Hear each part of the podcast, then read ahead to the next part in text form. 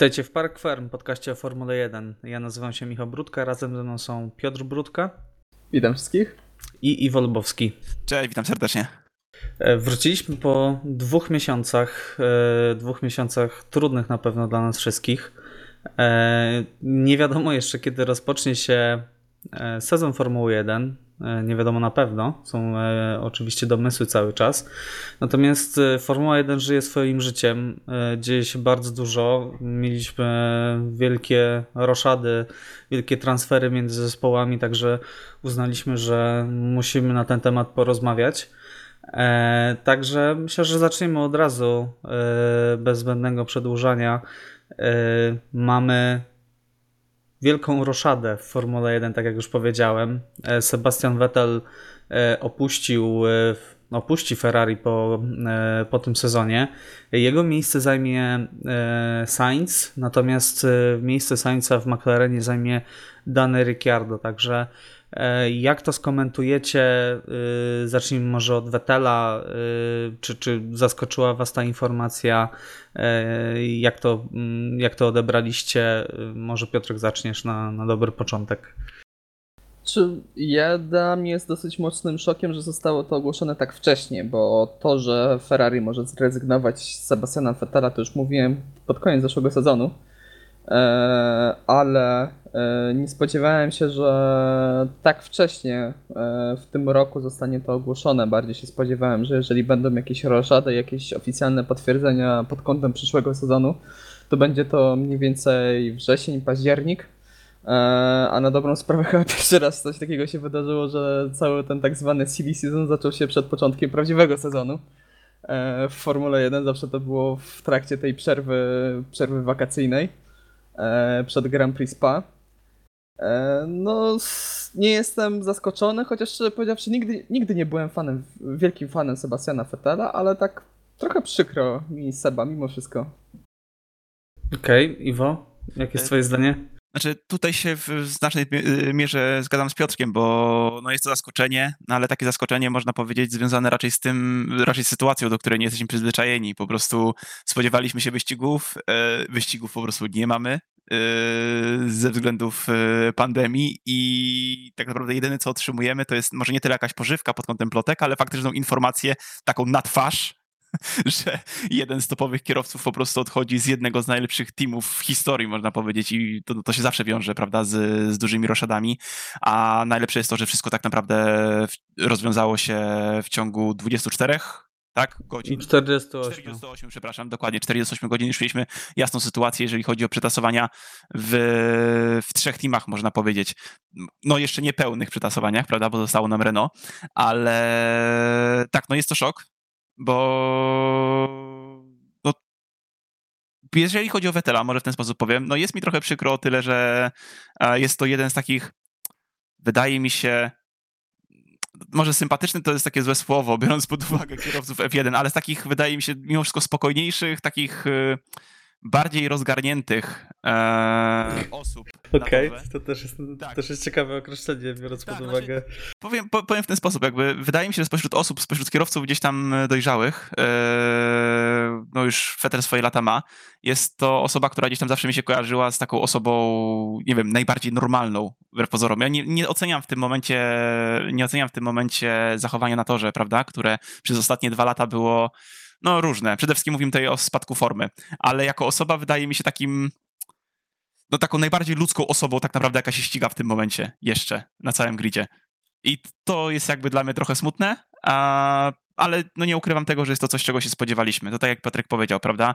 E, no spodziewaliśmy się tego, że po sezonie 2020 no Vettel już dla Ferrari nie będzie jeździł. Ja też jestem ciekawy, że powiedziawszy, jak to wpłynie na formę Sebastiana Vettela, która też w ostatnim sezonie nie była najlepsza to taki dodatkowy cios może być, e, no może być naprawdę dosyć dobijający już kompletnie Sebastiana Vettela. Znaczy, czy ja wiem, czy dobijający? Vettel miał, yy, tak jak pisał ogólnie rzecz biorąc Mark Hughes, e, no, te, wszystko było wiadome już kilka miesięcy temu. E, te wszystkie negocjacje odbywały się w przerwie zimowej, tak? Już praktycznie na testach zimowych w Barcelonie. e, już było wszystko pozamiatane, tylko wszyscy czekali na to, e, aż to będzie ogłoszone, także no, Seb będzie miał naprawdę bardzo dużo czasu, żeby ochłonąć, jakoś się pozbierać. I, biorąc pod uwagę, że wszyscy kierowcy teraz mają no, trzymiesięczną, co najmniej będą mieli trzymiesięczną przerwę od E, od ścigania, to, to ten głód ścigania będzie, będzie na pewno u niego też. Także co prawda jedno mnie zastanawia, bo, bo Seb już w tym oświadczeniu oczywiście dziękował zespołowi powiedział, że no po prostu nie mają już takich samych e, no te cele się zmieniły, tak nie mają różne po prostu oni zespół. E, powiedział też dużo takiej refleksyjności u niego było, że, że musi zastanowić się, e, jakie rzeczy są dla niego najważniejsze. E, także no, Seb ogólnie rzecz biorąc wyglądał na bardzo zmęczonego już tą, tym związkiem z Ferrari. Jak na samym początku pamiętam, że był no po prostu w niebo wzięty, że, że jeździ dla Scuderii, tak, e, tak już z każdym rokiem, zwłaszcza te ostatnie trzy lata, kiedy był no, bardzo krytykowany, na co też zasłużył, tak, no, bo nie jeździł najlepiej. E, natomiast na pewno no to było ciężkie dla niego psychicznie, tak. No, sama wygrana w Singapurze, kiedy, kiedy widzieliśmy, jak on po prostu się popłakał, tak, e, na, na podium, pokazała, jak, pod jaką presją był. No, Ferrari jest specyficznym zespołem, na pewno zespół, do którego praktycznie każdy młody kierowca, czy generalnie już kierowca w Formule 1 marzy, żeby kiedyś dołączyć. Jest to zespół legendarny, ale też za tym idzie o wiele większa presja, mi się wydaje, niż w jakimkolwiek innym zespole. To oddanie fanów Ferrari, tych słynnych tifosi, generalnie całe Włochy żyją Ferrari na dobrą sprawę. E, I tutaj moim zdaniem presja jest o wiele, wiele większa niż w przypadku jakiegokolwiek innego teamu w Formule 1. To pokazało też, myślę, kariera Fernando Alonso, który pod koniec swojej kariery w Ferrari też już był zmęczony tym zespołem na maksa. No, Fernando też trochę daje od siebie. To, to, tak, to inna sprawa.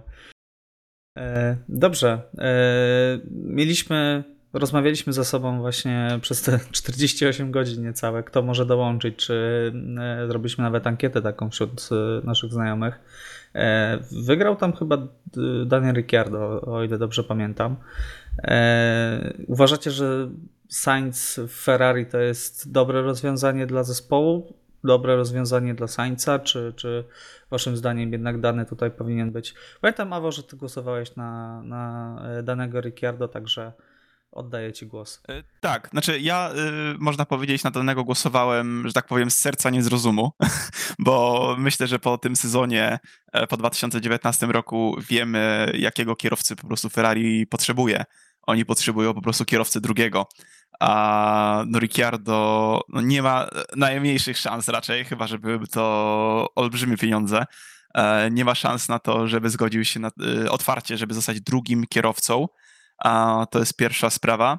A druga sprawa, on też już, e, no prawda, młodszy się nie stanie, bo ile już ma 30 na karku, także no jest najwyższy czas, żeby spełnić swoje ambicje, o których e, wspominał czy w wywiadach, czy w serialu na Netflixie, czy no po prostu po jego jeździe. Widzimy, że jest to kierowca, który jest w stanie wygrać mistrzostwo, mając mistrzowski bolid.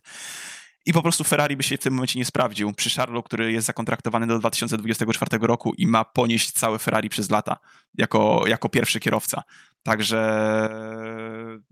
tak jak mówię, to było gdzieś tam serce, a nie rozum. Eee, Sainz tym przypadku wydaje się takim wyborem najbezpieczniejszym, bo w 2000, powiem wam tak, jak zacząłem oglądać Formułę tak naprawdę regularnie w 2018 roku, nigdy bym nie pomyślał, że Carlos Sainz ma jakiekolwiek szanse, żeby znaleźć się w, w Ferrari, czy przykładowo w Mercedesie, no bo wtedy po prostu no, jeździł w środku stawki i przyznam szczerze, że nie zwracałem totalnie na niego żadnej uwagi.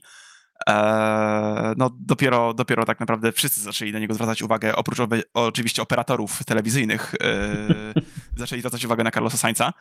Eee, I no jest takim strasznie bezpiecznym wyborem. Jest kierowcą, który miał fajne manewry wyprzedzania, jest kierowcą, który potrafi być szybki, jest kierowcą, który jest dużo młodszy. Tak, ma teraz 25 lat, jest 5 tak. lat młodszy od Daniela Ricciardo, więc ma jeszcze czas, żeby swoje osiągnąć, a jednocześnie ma swoje doświadczenie na torze.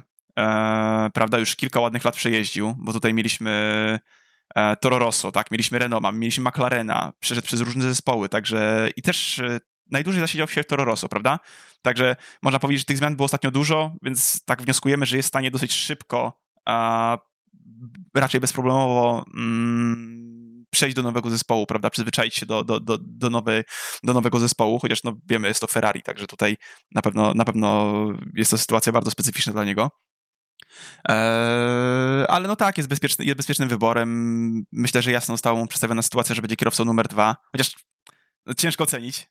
Eee, nie, nie, nie, absolutnie. Myślisz, myślisz, nie? No, absolutnie, nie. Tutaj jest, y, jest taki Barrichello kolejny moim zdaniem. Oczywiście Rubensowi nic nie ujmując, tak? E, jest to kierowca, którego no, spójrzmy na fakty, tak? Wszyscy się zachwycaliśmy Smooth Operator i tak dalej w zeszłym sezonie, ale to jest kierowca, którego e, pokonał w Renault Hulkenberg, którego pokonał Verstappen w, e, w Toro Rosso, Toro Rosso, którego Toro Rosso bez żalu pożegnało, którego Renault bez żalu pożegnało i na dobrą sprawę uratował e, karierę Sainzowi, uratowało to, że trafił do McLarena, który zaliczył ogromny postęp w porównaniu do sezonu wcześniej. e, i który e, miał w bolidzie obok e, na, nastolatka na dobrą sprawę, który debiutował w Formule 1. Także też miał dosyć łatwo, tak. Nie ujmuję tutaj nic Lando, ale no, miał wiele pecha w trakcie sezonu, ale też jakąś mega błyskotliwą jazdą nie zachwycał w każdym Grand Prix, tak. Także y, jest to na pewno wybór bezpieczny moim zdaniem. Dokładnie. Y, taki y, trochę gorsza wersja Botasa, mam wrażenie. Piotrek, zaraz, zaraz się. Już ci oddaję głos, Piotrek. Proszę, jak, jak na to zareagujesz? E, no odnośnie, znaczy odnośnie wyboru Daniela Ricciardo, to w pełni się zgodzę z Iwo, że też e, powiedziawszy z serca bardziej, bardzo chciałem zobaczyć właśnie Daniela Ferrari, ale no to jest o wiele bezpieczniejsza właśnie opcja dla, dla Ferrari i generalnie dla Charlesa Leclerca. E, wybór Carlosa Sainza. Ja odnośnie Sainza się zastanawiam, czy bo tutaj mamy właśnie dużo porównania, no to, że Sainz wejdzie i nagle się okaże z kierowcą numer jeden, że zacznie pokonywać tutaj Charlesa Leclerca, to nikt w to nie wierzy i nikt tego nawet nie przewiduje. Ale, będziemy w szoku. Ale by było, ale by było. To, było, to byłoby coś niesamowitego. No bo to się zastanówmy z drugiej, z, drugiej, z drugiej strony, bo mówiłeś o Verstappenie, chociaż moim zdaniem przegrać rywalizację zespołową z, Ver, z Verstappenem to nie jest żaden wstyd. E, ten rok w Renault Sainzowi w ogóle, się, w ogóle się nie powiódł, no i teraz w McLarenie trochę odżył. E, ja się zastanawiam, czy to będzie taki, tak jak można powiedzieć, drugi Bottas, który będzie dobrym kierowcą numer dwa, który się da w pełni podporządkować zespołowi i się, no mówię to trochę z bólem serca, bo bardzo lubię Walteriego, ale no on nie jest, nie, nie, jest w stanie się postawić zespołowi. Fakty są takie. Tak, fakty, fakty są takie, że po prostu nie jest w stanie się postawić zespołowi. E, tak jak to robił wiele razy Lewis Hamilton. E, czy to będzie taki może trochę drugi Nico Rosberg, e, który będzie pewnie w większości przegrywał, ale może uda mu się ten jeden taki specjalny rok E, w którym większość rzeczy się ułoży pod niego, po jego myśli i myślę, że Carlos Sainz e, jest w stanie wyjeździć tytuł mistrzowski, jeżeli wiele zmiennych się ułoży właśnie stricte pod niego, tak jak to w 2016 roku się wszystko ułożyło pod Nigo Rosberga. Znaczy, ja tylko tutaj jeszcze potrącę, mm. wydaje mi się, że Sainz jakby był znaczy... w stanie zgodzić się na to, że będzie otwarcie drugim kierowcą, prawda? Było to już chyba przez kilka miesięcy, bo mogło być przez kilka miesięcy przecież już e, negocjowane, bo jednak po prostu, żeby być w Ferrari. Wiesz co, znając e, ojca Carlosa, czyli Carlosa Seniora, słynnego Matadora, to jeżeli ma charakter po ojcu, to myślę, że mógłby się na to nawet w miarę otwarcie zgodzić, ale z tyłu głowy e, no mówię, jeżeli ma charakter ojca, no to z tyłu głowy będzie miał, że w każdym jednej możliwej dla jego sytuacji będzie chciał to wykorzystać pod siebie. I cały ten misterny plan Ferrari? znaczy zacznijmy od tego, czy Ferrari będzie miało mistrzowski bolid, taki, w którym przez cały sezon będzie mogło rywalizować z Mercedesem. Bo to też jest inny zupełnie temat. Czy tak. Ferrari w końcu się pozbiera i Ferrari wróci do, do swojej takiej dyspozycji, którą pamiętamy, no nie wiem, e, z lat 2000-2005, kiedy to, no nie mówię już o takiej dominacji jak wtedy, ale że po prostu Ferrari było praktycznie zawsze w takim konkretnym topie. Ale już 18 rok nawet, wróćmy chociaż do 18, kiedy mogli śmiało wywalczyć to mistrzostwo, No tak, prawda? tak. To tam trochę już Sebastian Vettel e, trochę dał od siebie, jeżeli chodzi o... Pronto Sebastian. no dokładnie.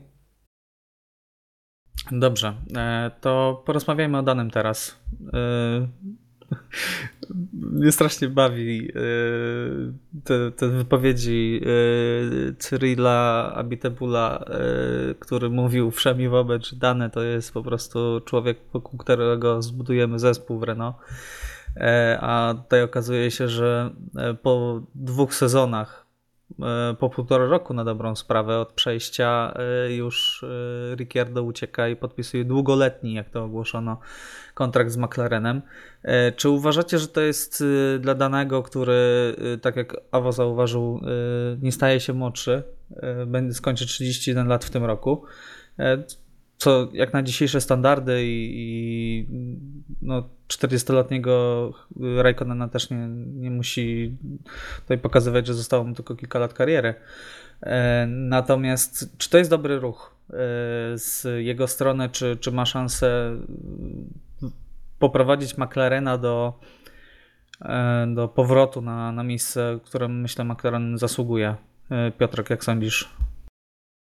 Czy mówisz tutaj o kontrakcie wieloletnim? Z tego co pamiętam, to właśnie plany ogólnie Ricciardo właśnie w Renault też miały być teoretycznie długoletnie. Nie, od początku e... było mówione, że to jest dwuletni kontrakt.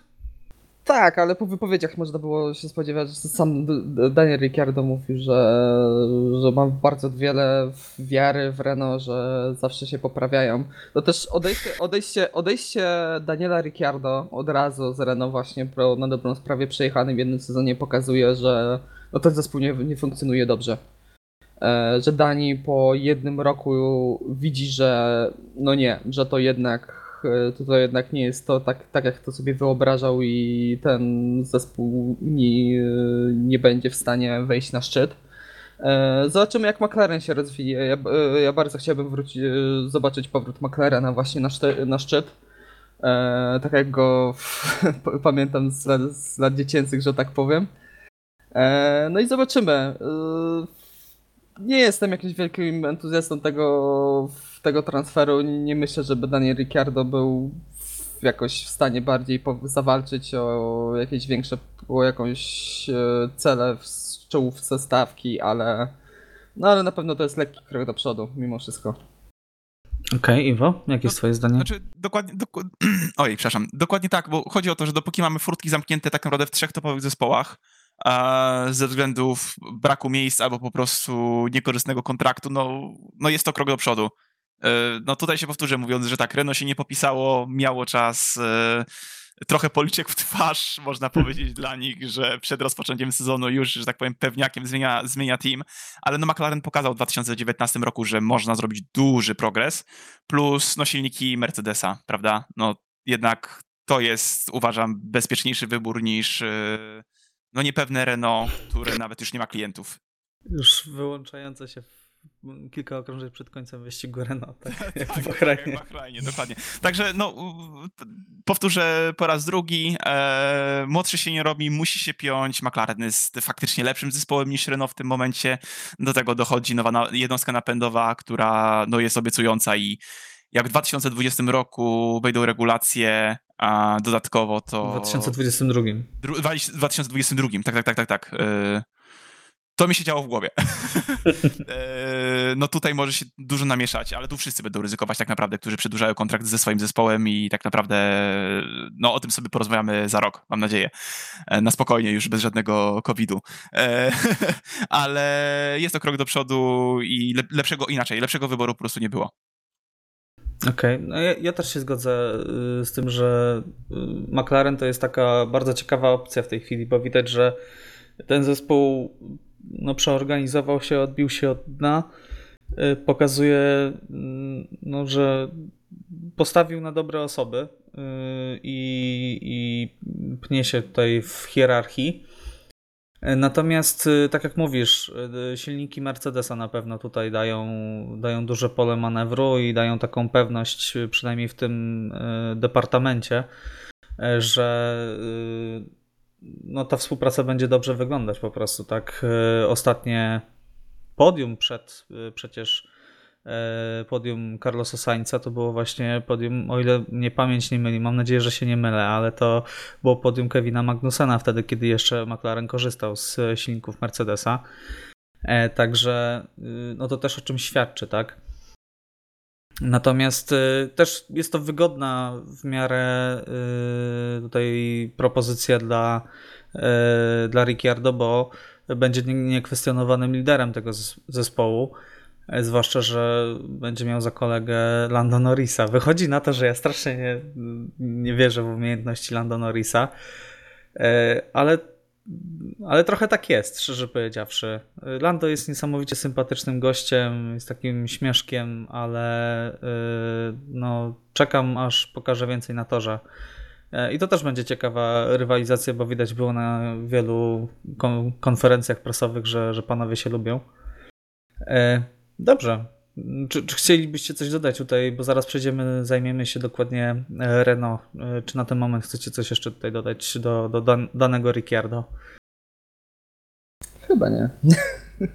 możemy okay. przejść dalej, myślę. Okej, okay, dobrze. To porozmawiajmy o Renault, e, fantastycznym zespole, który rok temu e, zapowiadał e, walkę o podia, a wszyscy wiemy, jak się to skończyło. A było blisko w 19. Tak, było bardzo blisko. Dobrze, kto waszym zdaniem powinien trafić do Renault, bo krążą plotki, e, plotki, ploteczki, e, jak to pan Borowczyk lubi mówić, nie, e, nie, że nie, nie, nie, nie. krążą plotki, że bardzo blisko podpisania kontraktu jest Fernando Alonso.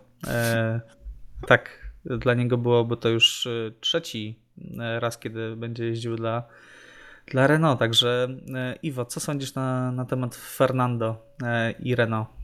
Znaczy mi się mimo wszystko wydaje to bardzo mało prawdopodobne. W sensie tutaj muszą wchodzić w grę potworne pieniądze, bo przecież tyle razy słyszeliśmy a, różne wypowiedzi. Też nie mówimy tylko o Fernando Alonso, ale przecież jest tak mało prawdopodobne, żeby powrócił do zespołu, który nie jest kompetytywny, który jakby nie jest w stanie wywalczyć czwartego miejsca w stawce. Chyba, że teraz coś się zmieni z tym nowym noskiem. E, ale do tej pory tak naprawdę wydawało się, że celuje jedynie w topowe trzy zespoły i, i nie ma nawet opcji o, o, o, Renault, także... Tak, tylko że, przepraszam, że ci przerwę, wchodzą y, plotki, że jest bardzo zdeterminowany, żeby wrócić do Formuły 1, no, zwłaszcza, że idą, idą zmiany, y, zmiany regulaminowe, tak? Jest szansa na y, no, przemieszanie stawki. Znaczy,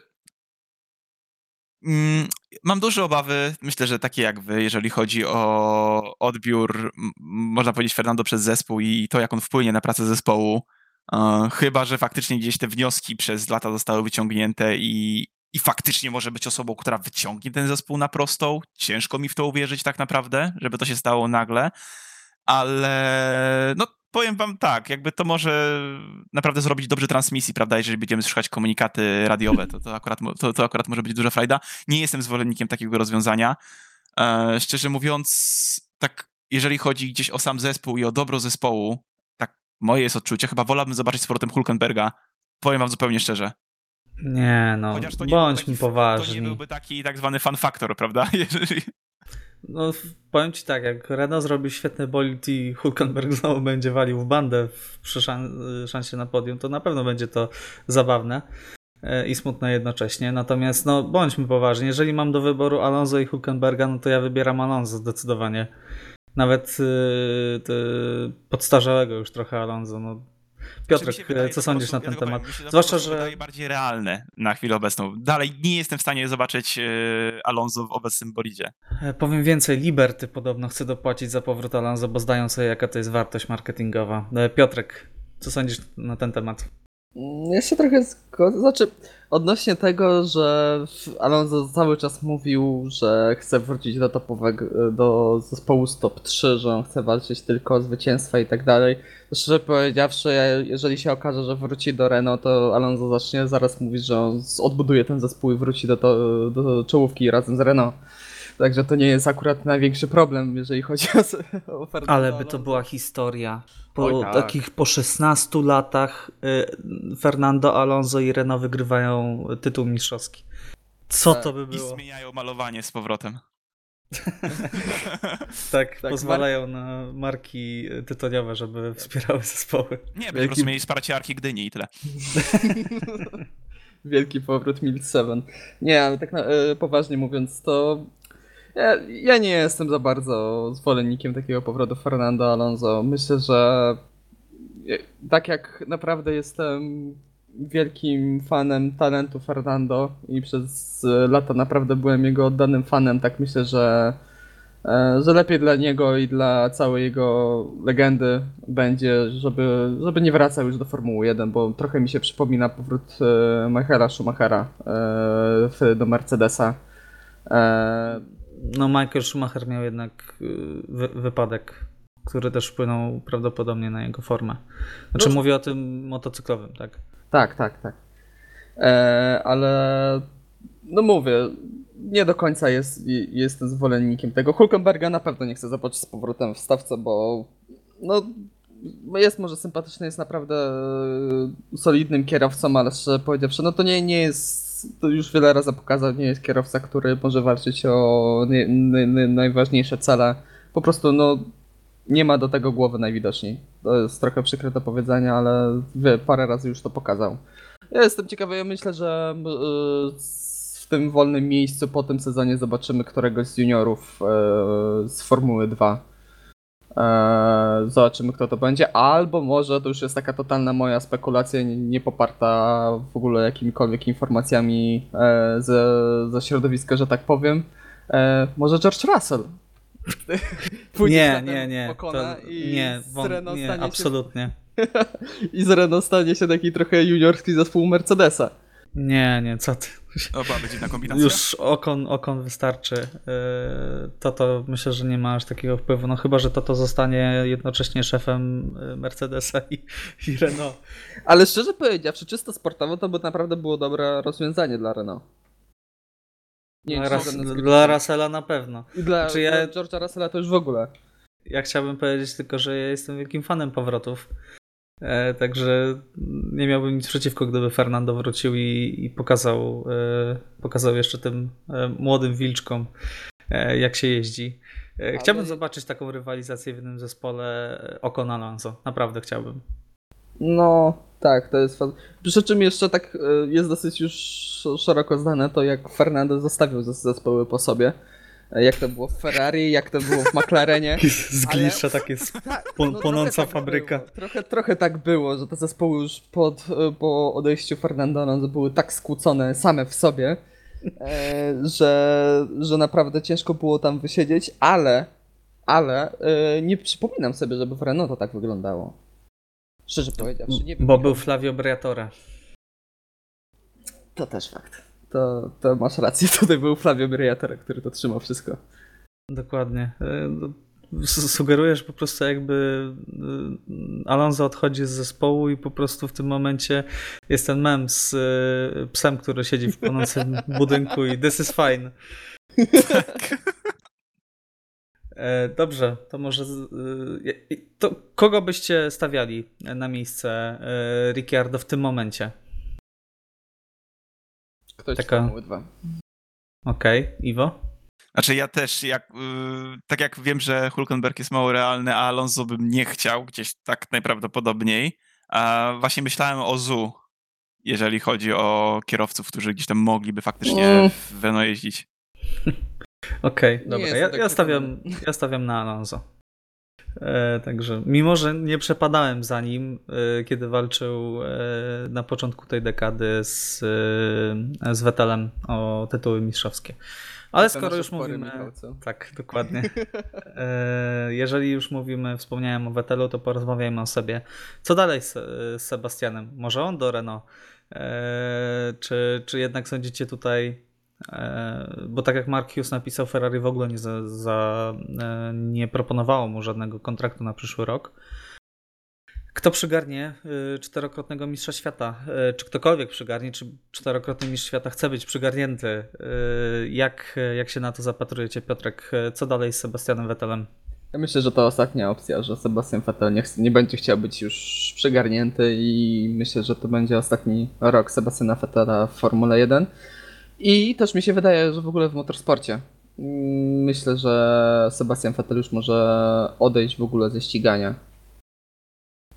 Biorąc pod uwagę jego wypowiedzi w zeszłym roku, też to takie wypowiedzi właśnie zaraz po tym e, ogłoszeniu, że już nie przedłuży kontraktu z Ferrari, E, Wydaje mi się, że Sebastian Vettel potrzebuje odpoczynku, że przynajmniej ten sezon 2021 spędzi gdzieś tam w domowym zaciszu, żeby, żeby się zregenerować po tym wszystkim.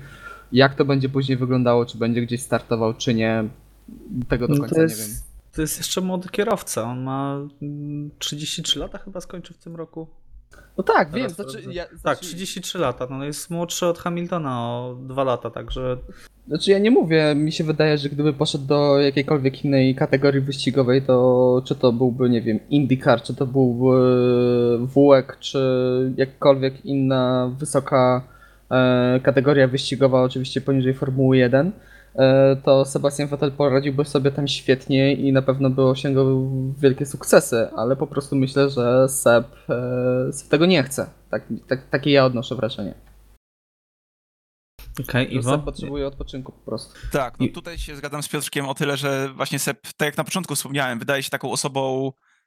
On jest osobą bardziej, y, można powiedzieć, trochę oddaloną od, od, od takiego, e, jakby to powiedzieć, showmanowego środowiska Formuły 1, prawda? Jest osobą trochę bardziej wycofaną, sprawia wrażenie takiej osoby rodzinnej i faktycznie wydaje mi się, że najprawdopodobniejszą opcją jest to, żeby teraz odpocząć, szczególnie, że ma już chyba teraz tak trójkę dzieci, można powiedzieć? Trójkę? Nie wiem. Dużo, No to, dużo, no to nie wiem, ukrywa. czy byłby to w domu odpoczynek. Ale, ale właśnie, ale widzicie, to, to wygląda na to, że to jest taki naturalny powód też, żeby odejść przynajmniej na ten rok przerwy przed regulacjami. Może 2022 rok będzie gdzieś tam rokiem powrotu kolejnego, ale no w tym momencie przynajmniej przerwa. Znaczy nie zgodziłbym się z tym, że żaden zespół nie chciałby go przygarnąć. Po prostu jakby nie ma teraz zespołu, który mógłby sobie na to pozwolić tak naprawdę.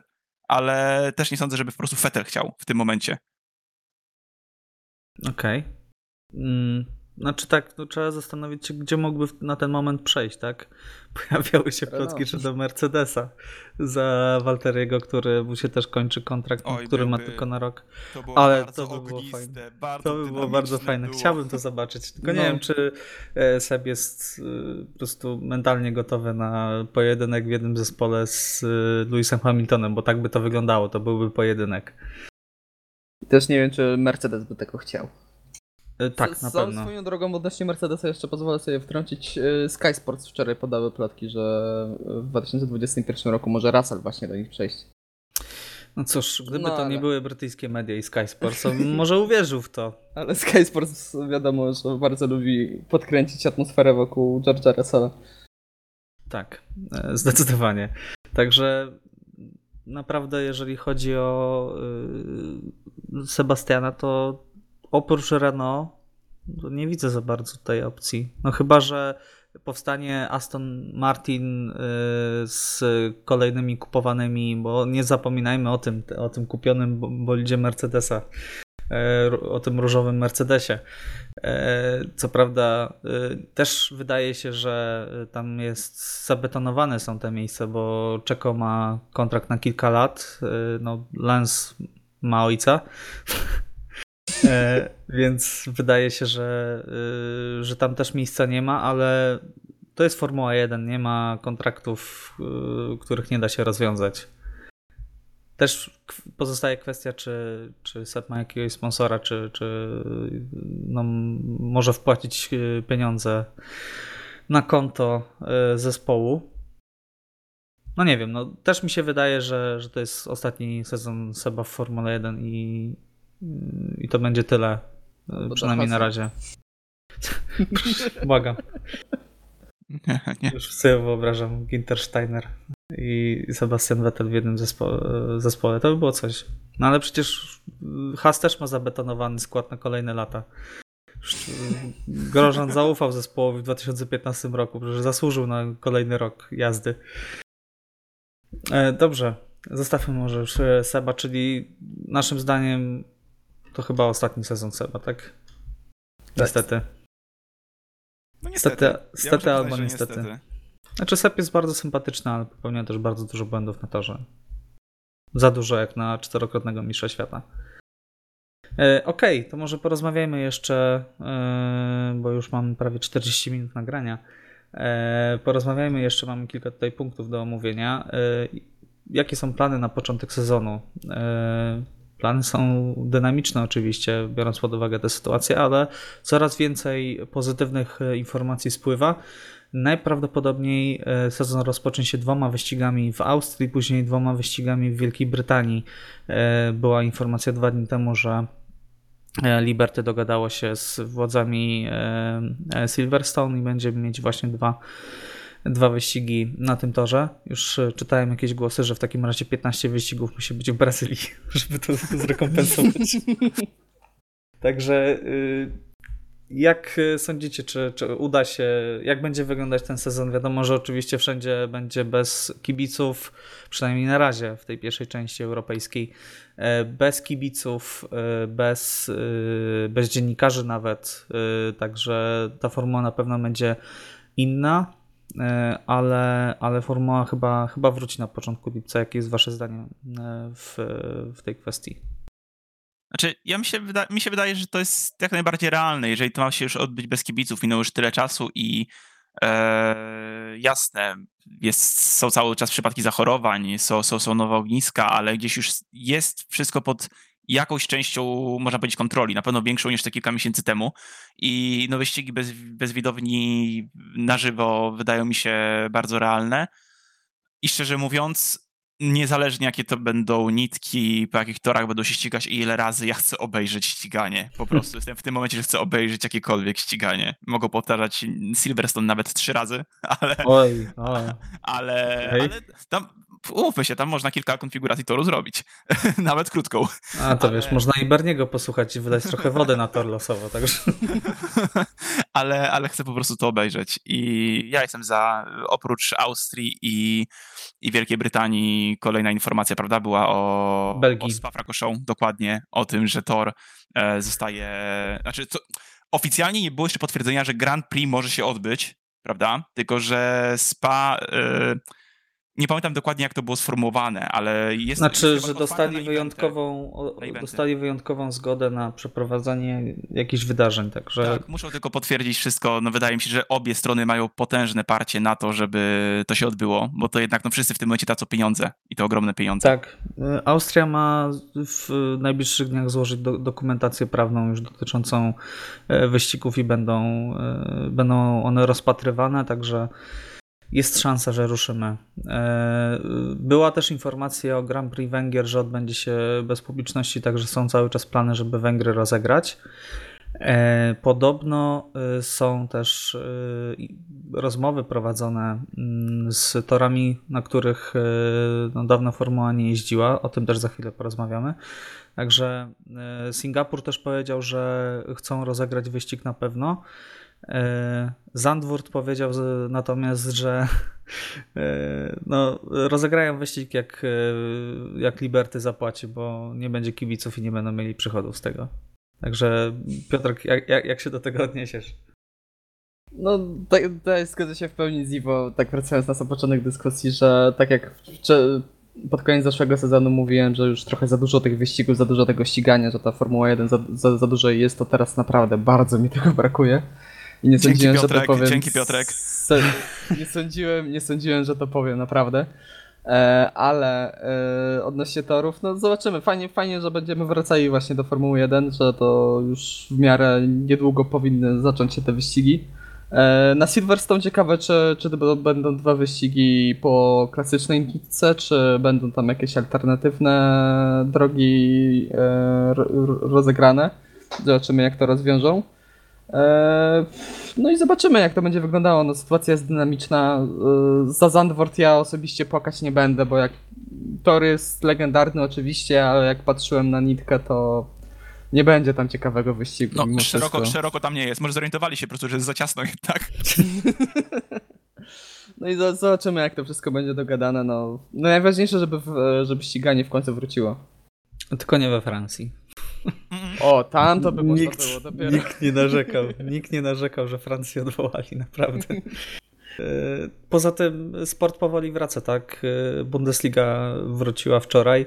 E, także będą też wracać już rozgrywki ligowe w piłce nożnej w, w różnych krajach, tak? Jak Sarklasa startuje za dwa tygodnie. Na początku czerwca ma ruszyć Liga Angielska, Liga Hiszpańska, także Liga Włoska ma wystartować chyba w połowie czerwca. Więc sport na szczęście powoli wraca do, wraca do życia. Tak, oczywiście jest to zupełnie inaczej to wygląda. W piłce nożnej to bardzo można dobrze odczuć. Wczoraj rozmawialiśmy z Piotrkiem, jak oglądaliśmy mecz Borussii Dortmund, e, że jest inaczej się ogląda, ale moim zdaniem akurat Formuła 1 nie będzie cierpiała przez brak kibiców jakoś strasznie. Nie, no to w sumie wczoraj też ten temat poruszyliśmy, że na dobrą sprawę jedyny moment kiedy w trakcie wyścigu, znaczy w trakcie na dobrą sprawę transmisji wyścigu, którą się odczuwa obecność kibiców, to na dobrą sprawę jest moment, kiedy, kiedy jest podium, kiedy, jest, kiedy kierowcy wychodzą na podium i kibice podchodzą właśnie pod samo podium. I tylko wtedy tak to, to się za bardzo tego nie da odczuć w piłce nożnej, to strasznie się da odczuć. Tak. To jest dziwne uczucie, kiedy słychać, nie wiem, jak nawet jak, nie wiem, jak kopią tą piłkę, to jest zupełnie co innego, inne uczucie jest tak trochę tak dziwnie, po prostu jest dziwnie, ciężko to opisać. Wydaje mi się, że poznamy nowe możliwości CGI w tym sezonie. tak, już sobie wyobrażam, jak e, Sebastian Vettel, całkowicie przypadkowy przykład, wypada z toru na Silverstone i puszczając z głośników ten krzyk brytyjskich kibiców. I na odwrót z Lewisem Hamiltonem w Grand Prix Włoch, które mam nadzieję, że też się odbędzie. E, natomiast patrząc z perspektywy czasu teraz, jaką mamy wiedzę na temat właśnie wirusa, zachorowań, zagrożenia, to szczerze powiedziawszy ostatnio tak pomyślałem, kurczę, gdybyśmy mieli tę wiedzę y, dwa miesiące temu, to Grand Prix Australii by się odbyło, bo wszystkie zespoły były na miejscu, E, pewnie odbyłoby się bez kibiców, e, których by po prostu nie wpuszczono, ale wszystkie zespoły były na miejscu. McLaren po, te, teraz jak będzie wykryty nawet jeden chory w, w, wśród ekipy, to już powiedziano, że weekend nie zostanie odwołany i zespoły no się nie wycofają. Zespoły mają przygotowane teraz już, też ostatnio właśnie o tym czytałem, prawda, że mają przygotowane całe składy, które mają zamienić e, zespół z czynnikiem tak. wspólnym. I jakby no, to jest coś, na co muszą być wszyscy przygotowani i wszystkie swoje rezerwy muszą po prostu ściągać i tyle. Tak, poza tym wszyscy są, będą przebadani tak, przed e, każdym weekendem, czy nie mają podwyższonej temperatury i tak dalej, i tak dalej. Także środki bezpieczeństwa na pewno też są lepsze. Też pozwolę sobie wtrącić, e, tak. też społeczeństwa są o wiele bardziej zdyscyplinowane niż było to na początku. Bo pamiętamy jak te tłumy pod torem tak. Melbourne, które czekały, też e, w piłce nożnej to było bardzo dobrze widać, gdzie mimo, że trybuny były zamknięte, to kibice się gromadzili pod, e, pod stadionem. E, no ter, teraz takich sytuacji nie będzie i te, teraz to też widać właśnie po Niemczech, po Bundesliga, że takich sytuacji nie ma ludzie o wiele bardziej są zdyscyplinowani i teraz o wiele tak. bezpieczniej można wszystko przeprowadzić. Mimo, że wczoraj były derby Zagłębia Rury, które są jednym z gorętszych spotkań w sezonie Bundesligi, tak? E, są dwa zespoły, które się nie cierpią i jest ta derbowa rywalizacja, jednak nikt się pod, e, pod stadionem nie gromadził. Także y, myślę, że powoli, powoli się zbliżamy do tego powrotu do nowej normalności, jak to się teraz mówi. I skoro już y, zaczepiłem ten temat, jakie tory, y, że są prowadzone rozmowy z torami, na których, których oryginalnie nie było w kalendarzu, to powiedzcie, na jakich torach chcielibyście zobaczyć Formułę 1, na których ostatnio się nie ścigaliśmy. Piotrek, przygotowałeś małą listę pewnie, także podziel się z, z, z nami. Imola. Bardzo chcę powrót Imoli. Bardzo lubię ten tor. E, bardzo lubię w wszelkich symulatorach, grach na nim jeździć.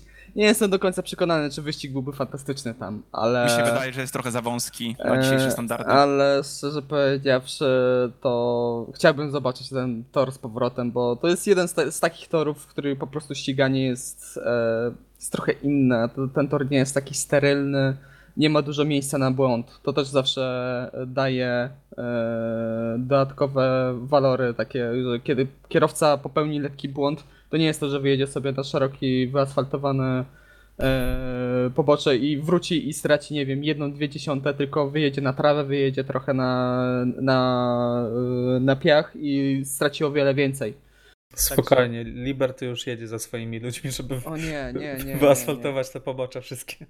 Nie, nie, nie, oby nie. E, a jeżeli chodzi o inne tory, takie, które e, są w miarę realne, to ja myślę, że właśnie tory w, nie, no, tory w Niemczech moglibyśmy spojrzeć, e, bo wiadomo, Niemcy bardzo dobrze poradzili z całą tą sytuacją z koronawirusem. Bardzo chciałbym zobaczyć Hockenheim z powrotem, bo to jest bardzo fajny tor, bardzo dobry. Myślę, że też, że Nürburgring byłby fajny. Też tam wyścigi były, by- były dosyć ciekawe. E, No jeżeli chodzi jeszcze o takie tory, które by po- tak przyszły mi do głowy, które byłyby w miarę realne, nie wiem do, do końca jak wygląda sytuacja w Malezji. Szczerze powiedziawszy nie mam zielonego pojęcia, ale chciałbym zobaczyć tor Sepang, który był Mhm. zawsze bardzo dobrym wyścigiem. E, może Korea, która nie była dobrym wyścigiem, ale no, w sumie tam teraz sytuacja znowu się zaczyna robić zła, ale na początku sobie dobrze poradzili, także zobaczymy. A jeżeli chodzi o takie moje kompletne fantazje, to fajnie byłoby zobaczyć powrót Donington Parku i Manicure e, w, w, we Francji. No ale Okej. wiadomo, że do tego nie dojdzie. Dobrze, Iwo, jaka jest e, twoja lista tutaj torów, które chciałbyś zobaczyć e, No w tym Ja roku? mam trzy tory wspólne z Piotrkiem, bo miałem właśnie zarówno Malezję, gdzieś tam brałem pod uwagę to, jak bardzo może to być realne, w związku z tym, że no, stosunkowo niedawno jeszcze tam odbywały się wyścigi, a także nie byłoby pewnie konieczności jakichś skrajnych modyfikacji. Eee, Hockenheim to się zgadzam, no bo nitka, na której cały czas wyścigi mogą się odbywać i doświad- do, dostarczyły nam naprawdę fajnych wyścigów, ciekawych wyścigów w ciągu dwóch ostatnich lat. E, I Mola akurat e, gdzieś tam miałem zapisaną, ale raczej pod tym kątem e, wiedziałem, tak myślałem, że ten temat będzie poruszony. Jest to jeden z ciekawszych torów takich powiedzmy naturalnych, nie sztucznych, tilkowych, można powiedzieć, ale obawiam się, że byłby za wąski. Z torów, które gdzieś tam ja jeszcze dodałem od siebie, które wydaje mi się, że byłyby ciekawe, to pierwszym z nim jest Heres. Natomiast tutaj zapewne z wyłączeniem szykany senny w ostatnim sektorze, bo to jednak e, mogło być trochę zabójcze dla aktualnie dużych, dużych aut, a, a tor jest wystarczająco szybki i wystarczająco szeroki, żeby tak naprawdę bolidy mogły się śmiało w nim ścigać, nawet dzisiejsze. I jeden tor, który jest taki trochę bardziej egzotyczny i też sobie spojrzałem, jeżeli chodzi o ilość zachorowań i e, gdzieś tam szanse, jakie jakby mogłyby być faktycznie dla formuły, to jest e, Kielami, e, bo tor Kielami w RPA w nowej nitce, która chyba w 2015 albo 2016 została utworzona, w sensie przerobiona, poszerzona, no to jest tak naprawdę jeden z ciekawszych, uważam, nowoczesnych torów do ścigania w ogóle, biorąc pod uwagę, że jest to tor e, posiadający no, sporo technicznych, ciasnych zakrętów i również posiadający jeden cały szybki sektor. I jest to coś. Ja nie pamiętam, w którym roku Kielami się odby... formuła, w którym, w którym roku się ścigała e, na torze w Kielami, e, ale na torze Kielami, ale wydaje mi się, że nowa nitka właśnie w 2015 roku zmodyfikowana, no śmiało mogłaby się nadawać do, do wyścigu Formuły 1 i jest to dla mnie jeden z ciekawszych tak naprawdę torów, na których można się ścigać obecnie. W 93 roku ostatni wyścig się odbywał, także trochę Okej. czasu minęło. No tak, tak, tak. Tylko tak jak mówię, właśnie, no, w tym momencie, z tego co kojarzę, odbywały się tam wyścigi klasy GT3 i tor wydaje mi się, że inaczej. No tak jak mówię, to jest trochę fantazja, prawda? Jest to tor, który, w którym się ścigają nowe samochody, jest torem, uważam, ciekawym. Też, tak jak Piotrek, takie doświadczenie biorę tak naprawdę już tylko z bardziej z simów i z jeżdżenia, prawda, na, na symulatorach niż, niż, niż oglądania, ale z tej perspektywy wydaje mi się bardzo fajnym torem do, dla Formuły 1. Jak Okej. te- teraz tak sprawdziłem na szybko, na szybko, to jest lekki problem, bo jeżeli chodzi, ten tor nie spełnia wymogów, niestety. To jest Grade 2 FIA status, a nie Grade 1, która jest potrzebna do Formuły 1. Także niestety. Dlatego, fan, dlatego bardziej no. fantazja. No, te, no tak samo jak, jak moje Donington Park. To Donington Tak. Park te też nie spełnia pewnie Grade 1, także Okej, Chociaż jeżeli chodzi o mnie. Sobie, jeszcze tylko jedną rzecz powiem, bo wyobraziłem sobie, bo w jednej zakładce miałem specjalnie odpaloną lagunę sekę Oj, i tak. w głowie wyobraziłem sobie po prostu zakręt corkscrew, corkscrew najbardziej charakterystyczny zakręt na, ty, na tym torze. Po prostu chciałbym to zobaczyć, to wiem, że to jest bardzo nierealne, chociaż IndyCar się tam Indy jak się najbardziej tam ściga. ściga, Indy, się- Indy, się- właśnie. Indy się tam ściga. W sumie? Czy to jest tak odrealnione? Jej, to byłoby świetne. To jest- bardzo to jest chci- piękny bardzo tor, chciałbym tak. to zobaczyć, naprawdę. Okej, e, jeżeli chodzi o mnie, dawno chyba nie mieliśmy takiej dyskusji ożywionej, jak zaczęło, zaczęliśmy rozmawiać o torach. E, Ode mnie na pewno. Hockenheim, tak, tak, Tor Poznań na pewno, wyścig uliczny w Krakowie. E, Tor Poznań, tak, ode mnie Nürburgring, Hockenheim, Sepang, tutaj powtarzające się tory. Od siebie taką dodałbym na pewno Istanbul Park. Już niezależnie od tego, co się dzieje w Turcji, e, chciałbym zobaczyć zakręt numer 8 pokonywany na pełnej prędkości przez obecne bolidy Formuły 1. E, ten, e, ten niesamowity e, zakręt, a szkoda, że Felipe Masy nie ma jeszcze e, wśród kierowców, na pewno by sobie tam świetnie radził, bo on był królem tego toru. Tak, i, i Heres jeszcze wpisałem, także dosyć, e, dosyć przyziemne moje propozycje w porównaniu do Was. Natomiast e, Turcję chciałbym bardzo zobaczyć. Tak, Zwłaszcza, że ostatni, Turcji byłby świetny. ostatni wyścig w 2011 roku miał chyba rekordową liczbę y, wyprzedzeń, tak? Manewrów wyprzedzenia. E, To była pierwszy, pierwszy rok z DRS-em i y, straszny chaos był na tym wyścigu, aż tych wyprzedzeń było za dużo. E, Realizatorzy nie, nie nadążali nawet za, e, za kierowcami. E, Także na pewno chciałbym to zobaczyć. Natomiast e, jeszcze chciałbym szybko poruszyć e, dwie rzeczy. E, Plotki, które krążą e, wokół e, przepychanek między zespołami. E, Przepychanek budżetowych oczywiście, bo e, zbliżają się właśnie te zmiany. e, Regulacje, regulacje przepisów zostały przesunięte, jeżeli chodzi o bolidy, na 2022 rok. Natomiast y, nie zostały przesunięte ograniczenia budżetowe i nawet te ograniczenia zostały podkręcone, że tak powiem, bo początkowo miało być to 175 milionów. Y, Natomiast w tym momencie to y, zespoły powoli dochodzą do porozumienia, że to będzie 145 milionów. E, Także y, Mattia Binotto, y, który ostatnio został y, zweryfikowany w wywiadzie przez Berniego Ecclestona, który powiedział, że Binotto nie nadaje się na szefa zespołu Formuły 1. Tak.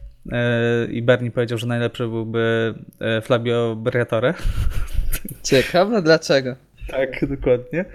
E, Binotto powiedział, że e, zgodzili się na te 145 milionów, E, a Ferrari wcześniej, jeszcze kilka dni wcześniej, używało argumentu ferraryjskiego, że tak powiem, czyli ma być więcej albo odchodzimy z Formuły 1. E, I Binotto też bardzo ciekawą wypowiedź właśnie rzucił, że w związku z tymi zmianami budżetowymi i żeby nie zwalniać tych ludzi, którzy pracują teraz, e, myślą o wejściu do IndyCar. Także jak skomentujecie tę nową rzeczywistość budżetową, która ma wejść już od przyszłego roku, także e, rozwój tych bolidów nowych będzie już teoretycznie równy dla wszystkich e, zespołów? I jak sobie Czy dojdą do porozumienia, e, jak będzie wyglądać to w przyszłym roku i czy Ferrari wejdzie do IndyCar jak, e, jak sądzicie, jak sobie poradzą? E, Piotrek, tutaj dosyć e, sporo tematów do poruszenia. Ja na pewno chciałbym zobaczyć Ferrari w innej, w innej kategorii wyścigowej. E, To na pewno. E, Też e, jak szukałem informacji, to właśnie pomijając IndyCar też się mówi o WEC-u. Tak. E, I szczerze powiedziawszy, z tej dwójki to bardziej wolałbym WEC-a e, niż IndyCar. Może dlatego, że WEC-a czasem oglądam, a do Indy nie, niezbyt mam po drodze, nie wiem do końca dlaczego. E, Ale tak jak zacząłem się nad tym zastanawiać, to trochę mi to wygląda, znając Ferrari, trochę mi to wygląda jak e, zwiększenie kalibru tego właśnie ich ferraryjskiego, jak to powiedziałeś, szantażu. E, bo tak to to mówią, o odejdziemy z Formuły 1, odejdziemy z Formuły 1 i to jest trochę się, wydaje mi się, że trochę się już przejadło. a jeżeli będą mieli dosyć poważny program w innej, dużej e, kategorii wyścigowej, to już wtedy ten szantaż jest o wiele bardziej realny, bo zamiast powiedzieć, że dobra, tutaj zerwamy i gdzieś sobie wystartujemy, to może mogą powiedzieć, dobra, tutaj utniemy i wszystko dajemy na przykład w Indii albo w Łoka. E, także trochę mi to wygląda jakby po prostu Ferrari chciało raz, e, może mają budżet, i który chcą wykorzystać, dwa, e, trochę jakby chcieli jeszcze uratować tą swoją pozycję, która wydaje mi się, że w ostatnich latach, jeżeli chodzi o e, wszelkiego rodzaju e, negocjacje w Formule 1, że pozycja Ferrari dosyć mocno, mocno ucierpiała. E, tak, e, przede wszystkim Ferrari, e, no coraz więcej zespołów nie chce, żeby Ferrari miało to prawo weta, tak. Jest, jest to no, ograniczane w jakiś sposób cały czas, a nie jest to pierwsza taka sytuacja. W latach 80. Enzo Ferrari też miał spore konflikty z FIA i spowołał tak zwany projekt Ferrari 637, zbudowano bolid IndyCar, przetestowano go kilka razy we Fiorano, ale nie wzięli ani razu udziału w wyścigu. Także e, nie jest to pierwszy raz w historii, ale e, Binotto mówi, że IndyCar jest dla nich ciekawe, bo w 2020, 2022 roku przechodzą na silniki hybrydowe. Także już wygląda to ciekawiej, tak? Nie, nie musieliby budować całkowicie pewnie od zera, tylko część tej technologii, którą używają teraz Formuły 1 mogliby wykorzystać. E, I też powiedział, że Ferrari czuje ogromną odpowiedzialność społeczną za swoich pracowników e, i nie chce po prostu zwalniać ludzi. E, Iwo, jak ty się na to zapatrujesz? Znaczy tak, ja no nie jestem w stanie sobie wyobrazić formuły bez Ferrari. Tutaj jakby od tego zacznę i tutaj zakładam, że to nie nastąpi. Bernie powiedział to samo. Przynajmniej w tym się zgadzacie. tak. Eee, I natomiast jak najbardziej byłbym za tym, żeby Ferrari wyszło na, na inne rynki. I tutaj ja bardziej bym widział w IndyCar niż w Eku z tego względu, że no tutaj byłoby takie ogromne otwarcie na rynek amerykański. I to, co Michał powiedziałeś dokładnie, że w 2022 roku, a tam za pośrednictwem Chevroleta i Hondy na razie tylko, prawda, będą wprowadzane silniki hybrydowe i to byłby taki idealny moment, żeby Ferrari jeszcze mogło wnieść coś od siebie, oczywiście po wcześniejszych ustaleniach, zgodach i faktycznie chęci. To mógłby być naprawdę dobre posunięcie z tego względu, że no, będą nowe rozdania, będą nowe topowe zespoły i na pewno wzrosłaby, znaczy na pewno, no wydaje mi się, że wzrosłaby oglądalność, bo tak jak Indie oglądam od czasu do czasu, obejrzę wyścig czysty ciekawości, częst, częściej niż Łeka, bo no wolę po prostu one-seatery, jeżeli chodzi, jeżeli chodzi, open wheel, przepraszam, konkretnie, jeżeli chodzi o, o wyścigi samochodowe. E, I no widziałbym ich w tym sporcie, szczególnie, że szykują się zmiany i jakby chyba ciężko znaleźć lepszy moment do wejścia. Szczególnie, że wiedzą, jak konstruować silniki i no, robią to dobrze, prawda, mimo wszystko. Także byłbym za. No i finansowo wydaje mi się, że mimo wydatków, jakie byłoby, jakie związałyby się z budowaniem nowego, zupełnie nowego bolidu, a tak wydaje mi się, że no, rynek amerykański tutaj mógłby. Kusi, trochę, kusi bardzo. Tak, kusi i mógłby trochę z tego też oddać z powrotem do portfela Także wydaje mi się, że Indy byłoby całkiem rozsądnym posunięciem, tylko no, co ja tam wiem o, o budżecie Ferrari, prawda, i, i, i, ich, ich, ich, wymaganiach co do, co do tego, ale chciałbym to zobaczyć, bardzo chciałbym to zobaczyć, czerwone auto Indy.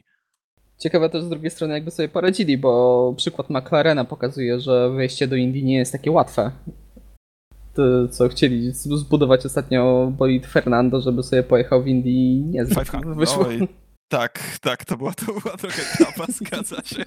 Ale, ale patrzmy z tej perspektywy, prawda, że to w tym momencie jakby Ferrari było kolejnym dostawcą, to nawet właśnie z tego punktu, prawda, portfela, prawda, byłoby kolejnym dostawcą, mm -hmm. oprócz na przykład Chevroleta i Hondy, jeżeli taka szansa by była, no to byłaby kompletna nowość na, na, na, na tamtym rynku, w tamtych wyścigach. Okej, okay, dobrze, czyli jesteście jak najbardziej za. Yy, też nie możecie się pewnie doczekać, jak już wejdą te regulacje regulacje y, budżetowe dla wszystkich zespołów, jak to, jak, czy to w jakikolwiek sposób spowoduje przetasowanie stawki w 2022 roku. Ja chcę oglądać wyścigi.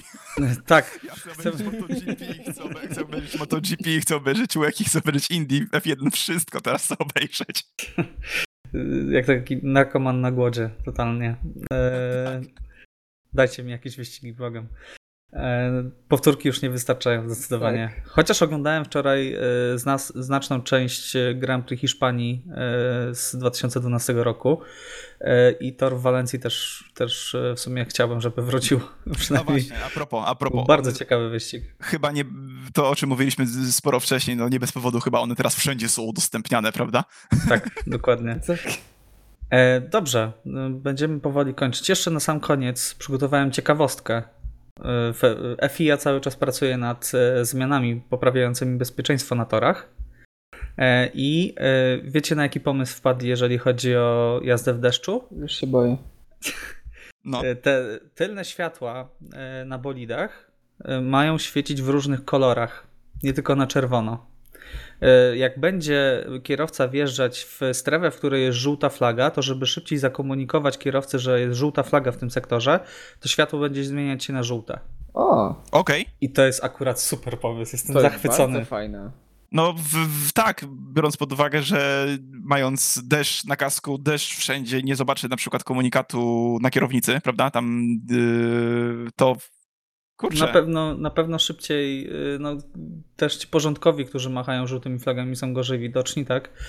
Y, te światła, które są, y, też pokazują żółtą flagę, zieloną flagę, też nie są co chwilę, tak? Jasne. takie światło by się świeciło co i róż. Tak, jest to dobry pomysł, uważam. Tak z automatu Także... Genialne w swojej prostocie, tak? E, także brawo FIA. No i jeszcze e, zamierzają zwiększyć e, tutaj trwałość, wytrzymałość bolidu na uderzenia z boku. Także też tutaj wyciągają wnioski po tym fatalnym wypadku Iberta. Także fajnie, że, że cały czas pracują. Mamy nadzieję, że Formuła 1 wróci jak najszybciej. E, widzę, że się rozgadaliśmy, bo już ponad godzinę gadamy, także będziemy kończyć. Nie będziemy dłużej was tutaj zanudzać swoimi Czekaj, dywagacjami. 5 minut tak? do 12 zostało. O nie, zdradziłeś, o której godzinie nagrywamy teraz. Już cały nasz plan runie.